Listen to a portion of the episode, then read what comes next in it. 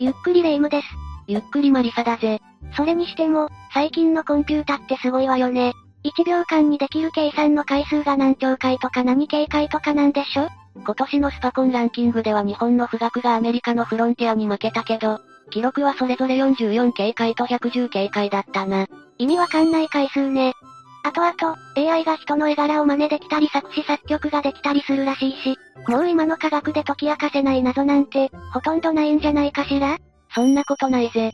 世界にはまだまだ、科学ではどうにもならない不思議な現象がわんさかあるんだぜ。本当に？教えて教えて。よしじゃあ今回は、科学で証明できない謎の超常現象を5つ紹介していくぞ。それじゃあ、ゆっくりしていってね。1、ツタンカーメンの呪い。最初に紹介するのは何人も死に導いたとされる古代エジプトの伝説、ツタンカーメンの呪いだ。これは王家の呪いとも呼ばれていて、その名の通り、エジプト王家の墓に踏み入る者に多くの災いをもたらすと信じられているんだぜ。確かにピラミッドって今では観光地だけどよくよく考えればお墓だものね。お墓の中に入るなんて呪われてもおかしくないわ。特にツタンカーメン王の墓が見つかった1920年代当時はそんな風に考える人が多かった。さらにはツタンカーメンが眠っていた王家の谷の発掘に関わっていたとある人物の死によって、この呪いの噂は世界中に広まったんだぜ。関係者が亡くなっちゃったのね。ああ。亡くなったのはイギリスの貴族、第5代カーナボン博であるジョージ・ハーバート。彼はツタンカーメンを発掘したことで有名なハワード・カーターに資金提供をしていて、ツタンカーメンの墓を開封するという歴史的瞬間にも立ち会った人物なんだぜ。スポンサーだったのね。そんな歴史的瞬間からおよそ5ヶ月後、カーナボン卿がホテルの一室で亡くなっているのが見つかった。い、いきなり死んじゃった。王の墓場を踏み荒らしてからすぐに起きたこの死亡事故はたちまちマスコミの注目を浴びて、ツタンカーメンの呪いで殺された、これから関係者が次々と倒れるに違いない、といった報道が相次ぎ、さらには、彼がホテルで死ぬと同時に、彼の家では停電が起きていたという、嘘か本当かわからない情報まで飛び交ったんだぜ。なるほど、マスコミが広めた噂だったのね。でもスポンサーが急に死んじゃったら呪いを疑いたくなる気持ちもわかるわ。この後も呪いは続くぜ。カーナボン教の他に呪いが原因で不幸に見舞われたとされる人物は8人いる。例えばハワード・カーターから王家の谷発掘のお土産を受け取った友人は、そのお土産を受け取って間もなく自宅が火事にあってしまった。さらには燃えた家を建て直している途中に洪水の被害にまであったんだぜ。不幸続きね。ちなみにこの時カーターが送ったお土産は、ミイラの手で作った文鎮だったようだ。なんでそんなの友達にあげちゃうのよ。まったくだぜ。さらにはツタンカーメンの墓を訪れたことのある考古学者が自ら命を絶っていたり、カーナボン教の友人がエジプトの死者の書というタイトルの論文を書いている途中に、家で火事に遭ってしまったりといったいろんな悲劇が相次いだんだぜ。もう確定よ全部呪いのせいだわ。よし、じゃあここで最初の犠牲者であるカーナボン教の死因について話そうか。な、何よいきなり。実は彼は死亡する1ヶ月前に蚊に刺されていて、さらにその部分を髭剃りで傷つけていた。そこから細菌に感染してしまった結果、敗血症で亡くなったんだぜ。あれ？そんなに普通の死因なの？呪いの最たる根拠であるカーナボン教がこんな感じだし、他の被害者は墓の開封に立ち会ったわけではない。結局この呪いの真相は、当時ハワード・カーターと独占契約を結んでいたイギリスの新聞社、タイムズに対抗した他のメディアが、カーナボン卿が急死した原因を呪いに結びつけて騒いでいただけということだな。なんだ？ただの都市伝説なのね。そもそも墓を発見した張本人であるハワード・カーターは呪いの被害に遭ってないしな。他の被害者についての情報にもかなりの脚色があると思うぜ。ただ最近になってもこんな話がある。2021年エジプトでミイラを別の博物館に移送するときに、ついでに大規模なイベントを開催しようという計画があった。しかしその数週間前から国内各地で線の座礁事故や列車の事故、ビルの倒壊、商店街の火災といった大きな事故が相次ぎ、これらの一連の事故はミイラを動かそうとして起きた呪いなんじゃないかと話題になったぜ。そんな事故が一気に起こるなんて、もういいわミイラはそっとしておきましょ。その方がいいかもしれないな。2、ルルドの泉。お次に紹介するのはかつて聖母マリアが降臨した奇跡の泉、ルルドの泉だ。毎年大勢の観光客や参拝者が訪れるフランスの聖地で、この泉の水には様々な大怪我や難病を回復させる力が宿っているとされている。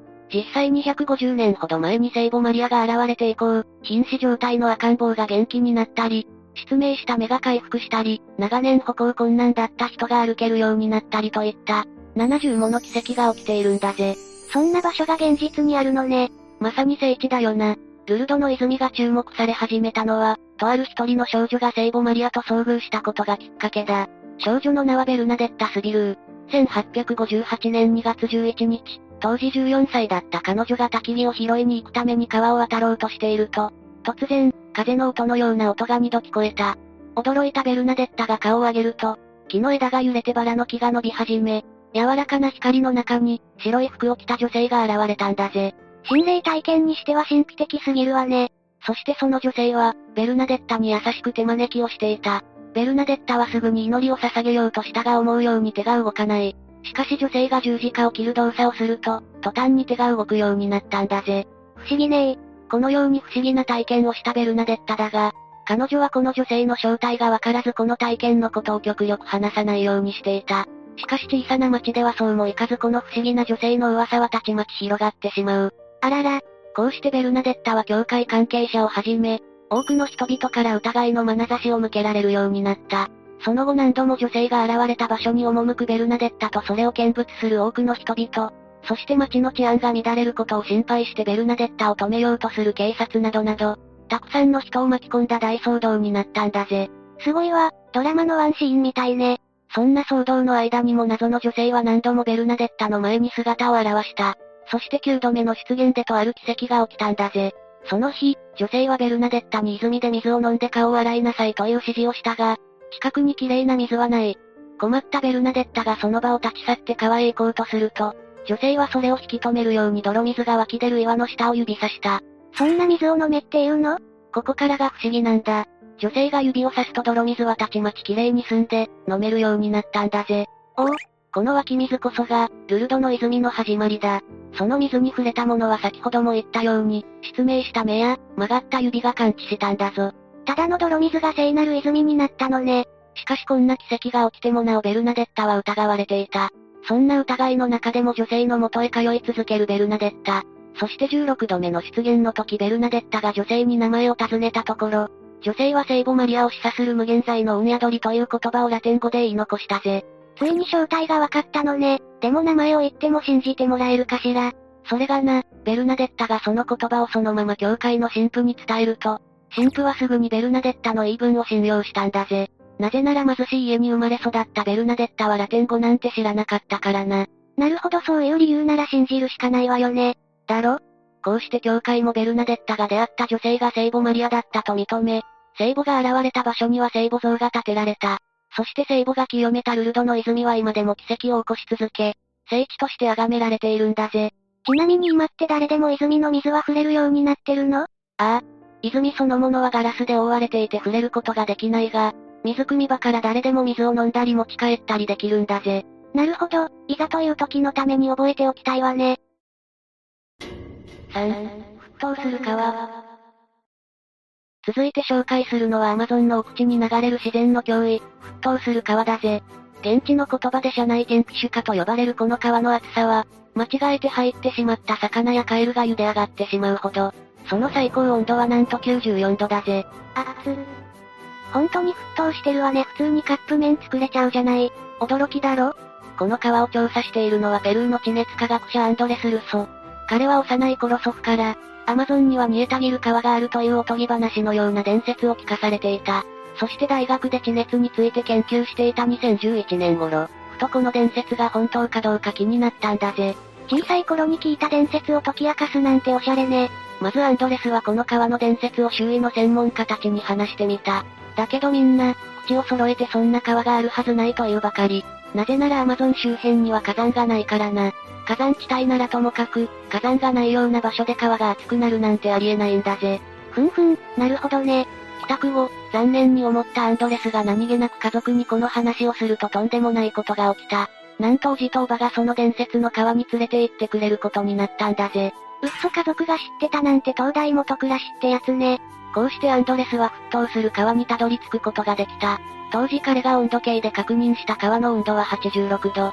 まさに伝説通りの煮えたぎる川だ。しかし彼が驚いたのは川の温度だけではない。川はおよそ 9km あって、そのうち 6km 上にわたって熱水が流れているんだが、その流域ではアシャ民家と呼ばれる地元の原住民たちが当然のように生活していた。つまりこの川は伝説の川でも何でもなく、地元の人には普通に知られていたんだぜ。2011年でしょ？そんな最近のことなのに科学者が知らない川が隠れていたなんてね。地球にはまだまだ未知のものが溢れてるってことだな。アシャ民家は川の水を冷まして飲み、その熱を利用して料理や洗濯をしていた。そして彼らの中にはシャーマンがいて、川に宿る蒸気の精霊に向けて音楽を奏でていた。煮えたぎる川に祈りを捧げる人々。そんな光景を見て圧倒されたアンドレスだったが、すぐにシャーマンと交流を深めて川の調査を許可されたんだぜ。うんうん、ちゃんと許可を取らなきゃね。こうしてアンドレスは、川が沸騰する原因を探り始めた。それから5年後、アンドレスは一連の調査の結果をまとめた一冊の著書を完成させ、その中には川が沸騰する原因についても書かれているんだぜ。ちゃんと理由が分かったのね。まずこの川は流れ始めの源流地点では冷たい水で始まっていて、そこから一気に沸騰寸前の温度まで熱せられ、源流地点から1、2km のあたりで90度に達する。そこから緩やかに温度が下がっていき50度あたりで安定し始めるんだ。ってことは、流れ始めて少ししたところに熱くなる原因があるのね。ああ。ポイントは地温勾配だ。地温勾配とは地中深くに潜るにつれて温度が上昇すること。ほら、地球の中にはマントルがあってめちゃくちゃ高温だろだから潜れば潜るほどどんどん温度は上がる。実はこの川が沸騰しているのは、川が流れ始めてすぐに地下深くに潜る構造になっているからなんだぜ。一度地下で熱せられた川の水が再び地上に戻ってきてるんだな。それなら火山がなくても熱々ね。現在アンドレスは川の調査を続けながらこの川が流れる森の自然を開発から守るために、原住民の人々と協力しながら環境保全に取り組んでいる。アマゾンの森林破壊は特に深刻だからな。もしアンドレスがこの川を見つける前にあたり一帯が開発されていたら、沸騰する川の謎は解明されずに終わっていたかもしれないんだぜ。そう考えると開発が進む前に見つかったのは奇跡かもしれないわね。地球上に残る謎を失わないためにも、一人一人が環境を守る意識を持たないとな。4、カタプンボの雷。次に紹介するのは音のしない雷が延々と落ち続ける恐怖の現象カタプンボの雷だ。これは南米ベネズエラのアンデス山脈の北の端にある湖、マラカイボ湖で起きる現象で、その辺りの地名を取ってカタプンボの雷と呼ばれているんだが、なんとこのマラカイボ湖では、1年間250-300日もの間、夜の10時間の間、1時間に約280回のペースで落雷が起こるんだぜ。え？えー、っと280回が10時間だから、1日3000発？それが半年以上？当然ギネスにも登録されている世界一の落雷地帯だ。雷は同じ場所に落ちないとはよく言うが世界にはこんな場所もあるんだな。夜にそんな現象が起きてるなんてうるさすぎて眠れないわね。それがな、カタプンボの雷は音がしないことで有名なんだぜ。こんなに落ちてるのに静かなの？音がしない理由は未だにはっきりしていないが原因はおそらく、マラカイボ湖の広さにあると考えられている。マラカイボ湖は琵琶湖の20倍の広さを誇るから、遠い場所に落ちる雷の音は聞こえないんだぜ。なるほどねそれでもやっぱり明るくて眠れなさそうよ。それはそうだな。ちなみにカタプンボの雷の存在は、15世紀から17世紀にかけての大航海時代から知られていて、40km 先からでも目視できることから、マラカイボの灯台というあだ名で親しまれ、船乗りたちの目印になっていたんだぜ。何百年も輝き続ける湖なのね。でもどうしてそんなに雷が落ちるのかしら？1900年代から多くの科学者がこの謎に挑んでいていろんな説が提唱されたが、未だに完全には解明されていない。だけど一応、今では有力な仮説は一つに絞られていて、その仮説とはカタプンボの独特な地形により積乱雲が多発するという地形説なんだぜ。え、地形のせいなの？意外に単純そうね。何が原因だと思ったんだ？怪奇現象、宇宙人。一つの湖に集中攻撃してくる宇宙人はスケールがちっちゃいな。残念ながらそんなご期待には添えられないが、カタプンボの雷のメカニズムは普通の雷と何ら変わりないと考えられている。そしてマラカイボ湖の地形は、東西南の3方向がアンデス山脈の山に囲まれ、北側のみがカリブ海に面している。だから水蒸気を含んだ大気が湖の上に堆積して、巨大な積乱雲が絶えず発生しているんだな。3方向が山に囲まれてるから一年中雷が止まないのね。でもそんな単純な理由なら、他にも似たような場所があってもいいと思うけど、おそらく気候や湖の形なんかの細かい条件が奇跡的に揃ってるんだろうけど、そこまで詳しいことはまだわかってないぜ。この辺りで発生しているメタンが関係しているという説もあるから、まだ何か秘密が隠れているかもしれないぞ。そうなのねそれにしても1日3000発だなんて、うまいこと発電に使えないのかしら。雷1回分の電力でエアコンを30日間つけっぱなしにできるらしいからな。うまく使えればいいが、今はまだ雷発電の技術は開発されていない。でもマラカイボ湖周辺に住む人々は、雷を利用して漁業をしているそうだぞ。雷でパニックになった魚をうまいこと網に集めているそうだな。さっきの熱湯の川に住む人たちもだけど、こんな超常現象を普段の生活に活用してる人たちがいるなんて世界は広いわね5、双子村。最後に紹介するのはインドにある双子だらけの謎の村だぜ。インド南端にあるこの小さな村の名前はコディンヒ。少し古い情報になるが2008年当時、コディンヒにはおよそ2000世帯の家族が住んでいて、なんとその中に220組もの双子がいたんだぜ。10家族に1組の割合って本当に多いわね。